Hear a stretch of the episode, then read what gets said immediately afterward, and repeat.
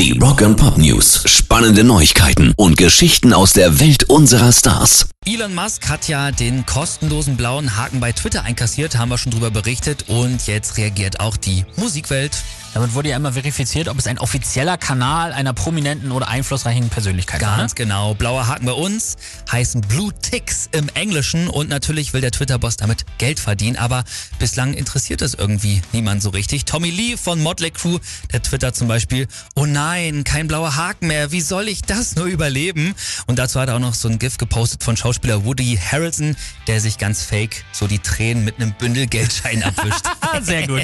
Finde ich auch. Und ja, so zieht sich das durch. Ne? The Who haben eine Zeile aus ihrem Song Behind Blue Eyes angepasst. Die haben geschrieben, No one knows what it's like to be the bad man, to be the sad man behind blue ticks.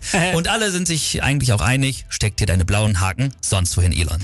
Rock and Pop News. Und die andere ganz große Frage des Rock ist natürlich, warum hat Rob Trujillo eigentlich so schöne Haare? Denke ich mir auch mal wieder, oder?